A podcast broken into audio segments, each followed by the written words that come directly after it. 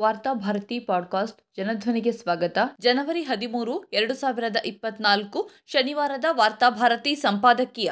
ಗೊಲ್ಲರಹಟ್ಟಿಯಲ್ಲಿ ನಡೆದ ಕ್ರಾಂತಿ ಅಗ್ರಹಾರಗಳಲ್ಲೂ ನಡೆಯಲಿ. ಜಾತಿ ಅಸಮಾನತೆ ಈಗ ಎಲ್ಲಿದೆ ಎಂದು ಕೇಳುವವರ ಮುಖಕ್ಕೆ ಬಾರಿಸುವಂತೆ ಗೊಲ್ಲರಹಟ್ಟಿಯಲ್ಲಿ ಬೀದಿಯಲ್ಲಿ ನಿಂತು ನಾನಿಲ್ಲಿದ್ದೇನೆ ಎಂದು ಜಾತೀಯತೆ ಕೂಗಿ ಹೇಳಿದೆ. ಎಲ್ಲೋ ದೂರದ ತಮಿಳುನಾಡು ಅಥವಾ ಉತ್ತರ ಪ್ರದೇಶದಲ್ಲಿ ಗದ್ದಲ ಎಬ್ಬಿಸುತ್ತಿದ್ದ ಅಸ್ಪೃಶ್ಯತೆಯ ಕೃತ್ಯಗಳು ರಾಜ್ಯದಲ್ಲೂ ಸುದ್ದಿಯಾಗ್ತಿವೆ. ಈ ಹಿಂದೆ ಕೋಲಾರದಲ್ಲಿ ದೇವರ ಕೋಲು ಮುಟ್ಟಿದ್ದಕ್ಕೆ ಮೇಲ್ಜಾತಿಯ ಜನರು ದಲಿತ ಹುಡುಗನಿಗೆ ಹಲ್ಲೆ ನಡೆಸಿ ದಂಡ ಹಾಕಿರುವುದು ಮಾಧ್ಯಮಗಳಲ್ಲಿ ಸುದ್ದಿಯಾಯಿತು. ಇದಾದ ಬಳಿಕ ಚಾಮರಾಜನಗರದಲ್ಲಿ ದಲಿತರು ನೀರು ಮುಟ್ಟಿದ್ದರು ಎನ್ನುವ ಕಾರಣಕ್ಕೆ ಇಡೀ ನೀರಿನ ಟ್ಯಾಂಕನ್ನೇ ಖಾಲಿ ಮಾಡಿದ ಪ್ರಕರಣವೊಂದು ನಡೆಯಿತು. ಇದೀಗ ಚಿಕ್ಕಮಗಳೂರಿನ ಗೊಲ್ಲರಹಟ್ಟಿಯು ಜಾತೀಯತೆಯ ಕಾರಣಕ್ಕಾಗಿ ಸುದ್ದಿಯಲ್ಲಿದೆ.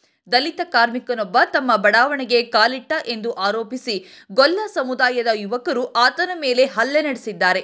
ಇದು ಸಹಜವಾಗಿಯೇ ದಲಿತ ಮುಖಂಡರ ಆಕ್ರೋಶಕ್ಕೆ ಕಾರಣವಾಗಿದೆ.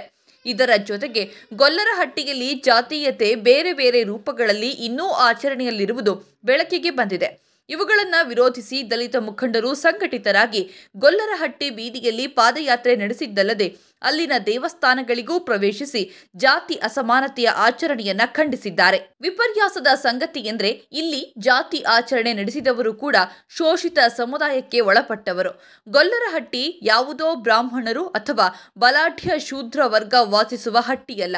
ಅಲೆಮಾರಿ ಸಮುದಾಯವಾಗಿ ಗುರುತಿಸಲ್ಪಟ್ಟಿರುವ ಈ ಜಾತಿಯು ಮೀಸಲಾತಿಯ ಸೌಲಭ್ಯಗಳನ್ನು ತನ್ನದಾಗಿಸಿಕೊಂಡು ಸಮಾಜದಲ್ಲಿ ತಲೆಗೆತ್ತಿ ನಿಲ್ಲಲು ಪ್ರಯತ್ನಿಸುತ್ತಿದೆ ಇಂತಹ ಸಮಾಜವನ್ನ ಮೌಢ್ಯ ಮತ್ತು ಜಾತೀಯತೆಯ ಕೂಪಕ್ಕೆ ತಳ್ಳಲಾಗಿದೆ. ಸ್ವತಃ ಈ ಜಾತಿಯ ಜನರಿಗೆ ಮೇಲ್ಜಾತಿಯ ಬಲಾಢ್ಯರು ದೇವಸ್ಥಾನ ಪ್ರವೇಶಕ್ಕೆ ಅವಕಾಶ ನೀಡೋದಿಲ್ಲ. ಸಮಾಜದಲ್ಲಿ ತಮ್ಮ ಮೀಸಲಾತಿ ಹಕ್ಕುಗಳನ್ನು ಕಿತ್ತುಕೊಳ್ಳುವ ಪ್ರಯತ್ನ ನಡೆಯುತ್ತಿದೆ ಎನ್ನುವ ಅಸಮಾಧಾನ ಸ್ವತಃ ಈ ಸಮುದಾಯಕ್ಕಿದೆ. ಹೀಗಿರುವಾಗ ತಮಗಿಂತ ಕೆಳಜಾತಿಯ ಜನರು ಈ ಸಮಾಜದಲ್ಲಿ ಅನುಭವಿಸುವ ಅಸ್ಪೃಶ್ಯತೆಯ ಬಗ್ಗೆ ಇವರಿಗೆ ಅರಿವಿರಬೇಕಾಗಿತ್ತು. ಒಂದು ವೇಳೆ ಅರಿವಿಲ್ಲದೆ ಇದ್ದರೆ ಇವರಿಗೆ ಅರಿವು ಮಾಡಿಕೊಡುವ ಕೆಲಸ ಈ ಸಮುದಾಯದ ಮುಖಂಡರಿಂದ ನಡೆಯಬೇಕಾಗಿತ್ತು.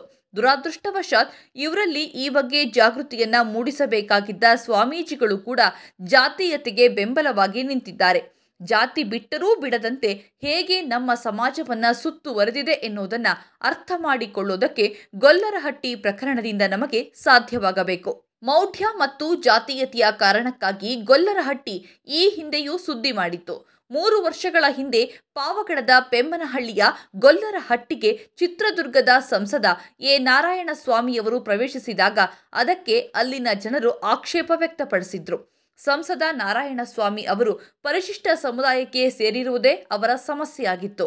ದಲಿತರು ಹಟ್ಟಿ ಪ್ರವೇಶಿಸಿದರೆ ದೈವಗಳಾಗಿರುವ ಜುಂಜಪ್ಪ ಮತ್ತು ಕ್ಯಾತಪ್ಪರಿಗೆ ಅಪಚಾರವಾಗುತ್ತದೆ ಎನ್ನುವುದು ಅವರ ನಂಬಿಕೆ. ಈ ಸಂದರ್ಭದಲ್ಲಿ ಸಂಸದರು ಗೊಲ್ಲರಹಟ್ಟಿಯ ಜನರನ್ನ ಮನವೊಲಿಸುವ ಪ್ರಯತ್ನ ನಡೆಸಿದರಾದರೂ ಅದರಲ್ಲಿ ಯಶಸ್ವಿಯಾಗಲಿಲ್ಲ. ಅಧಿಕಾರ ಬಳಸಿದರೆ ಪರಿಸ್ಥಿತಿ ಉದ್ವಿಗ್ನಗೊಳ್ಳಬಹುದು ಎಂದು ಅನಿವಾರ್ಯವಾಗಿ ಹಟ್ಟಿ ಪ್ರವೇಶಿಸದೆ ವಾಪಸ್ಸಾಗಿದ್ದರು ಒಬ್ಬ ಸಂಸದನ ಸ್ಥಿತಿಯೇ ಹೀಗಾದ ಮೇಲೆ ಇತರ ಜನಸಾಮಾನ್ಯರ ಸ್ಥಿತಿ ಏನಾಗಬಹುದು? ಜಾತಿ ಅಸ್ಪೃಶ್ಯತೆ ಮಾತ್ರವಲ್ಲ, ಇನ್ನೂ ಹತ್ತು ಹಲವು ಮೌಢ್ಯಗಳು ಈ ಹಟ್ಟಿಯನ್ನು ಆವರಿಸಿಕೊಂಡಿವೆ. ಮಹಿಳೆಯರನ್ನ ಮುಟ್ಟು ಮತ್ತು ಹೆರಿಗೆಯ ಸಂದರ್ಭದಲ್ಲಿ ಹಟ್ಟಿಯ ಹೊರಗೆ ಕೂರಿಸುವುದು ದೇವರಿಗೆ ಮೈಲಿಗೆ ಆಗುತ್ತದೆ ಎನ್ನುವ ಕಾರಣಕ್ಕೆ ಶೌಚಾಲಯ ಕಟ್ಟಿಸದೆ ಇರುವುದು ಇತ್ಯಾದಿ ಪ್ರಕರಣಗಳು ಈ ಗೊಲ್ಲರ ಹಟ್ಟಿಯಿಂದ ವರದಿಯಾಗಿವೆ. ಜಾತೀಯತೆ, ಅಸ್ಪೃಶ್ಯತೆ ಮತ್ತು ಮೌಢ್ಯ ಒಂದಕ್ಕೊಂದು ಬೆಸೆದುಕೊಂಡು ಗೊಲ್ಲರಹಟ್ಟಿಯನ್ನ ಅಭಿವೃದ್ಧಿಗೆ ತೆರೆಯದಂತೆ ನೋಡಿಕೊಂಡಿದೆ. ತಮ್ಮ ನಂಬಿಕೆ, ಆಚರಣೆ, ಮೌಢ್ಯಗಳಿಗಾಗಿ ಸ್ವತಃ ಈ ಸಮುದಾಯದ ಜನರೇ ಬೆಲೆ ತೆರ್ತಿದ್ದಾರೆ. ಇವುಗಳಿಂದ ಇತರ ಜಾತಿಗಳಿಗೆ ಬಿಡುಗಡೆ ನೀಡುವುದು ಪಕ್ಕಕ್ಕಿರಲಿ. ಗೊಲ್ಲ ಸಮುದಾಯಕ್ಕೆ ಈ ನಂಬಿಕೆ, ಆಚರಣೆಗಳಿಂದ ಬಿಡುಗಡೆಯನ್ನ ನೀಡಬೇಕಾಗಿರುವುದು ಇಂದಿನ ಅಗತ್ಯ. ಇದೇ ಸಂದರ್ಭದಲ್ಲಿ ಈ ಹಟ್ಟಿಯ ಜನರು ತಮಗಿಂತ ಕೆಳಜಾತಿಯ ಜನರೊಂದಿಗೆ ಪ್ರದರ್ಶಿಸುತ್ತಿರುವ ಅಸ್ಪೃಶ್ಯತೆ ಪ್ರಶ್ನಾರ್ಹವಾಗಿದೆ. ಅದರ ವಿರುದ್ಧ ಪ್ರತಿಭಟಿಸುವ ಸರ್ವ ಹಕ್ಕು ದಲಿತರಿಗಿದೆ. ಈ ನಿಟ್ಟಿನಲ್ಲಿ ದಲಿತರು ಸಂಘಟಿತರಾಗಿ ಚಿಕ್ಕಮಗಳೂರಿನ ಗೊಲ್ಲರಹಟ್ಟಿಯ ಅಸ್ಪೃಶ್ಯತೆಯನ್ನು ವಿರೋಧಿಸಿದ್ದಾರೆ.